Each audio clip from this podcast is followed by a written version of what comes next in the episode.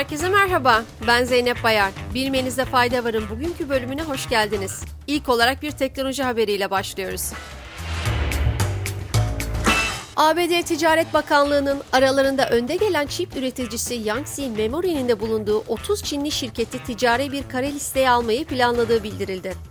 Bunun gerçekleşmesi durumunda listedeki şirketler ABD Ticaret Bakanlığı'ndan özel bir ihracat lisansı almadıkları sürece ABD'li tedarikçilerden teknolojik ürünleri satın alamayacak.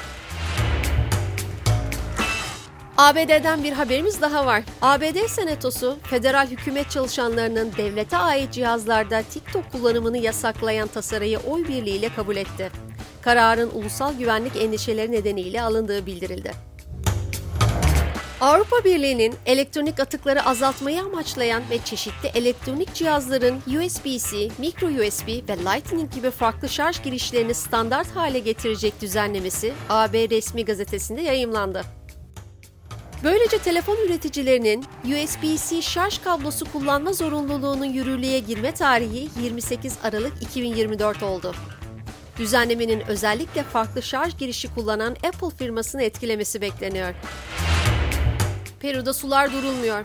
Peru'da hükümet şiddet olayları ve protestolar nedeniyle ülke genelinde 30 günlüğüne olağanüstü hal ilan etti.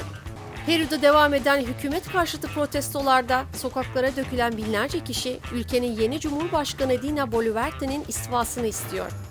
Eski Cumhurbaşkanı Pedro Castillo'nun görevinden azledilmesinin ardından çıkan olaylarda şu ana kadar 7 kişi hayatını kaybetti.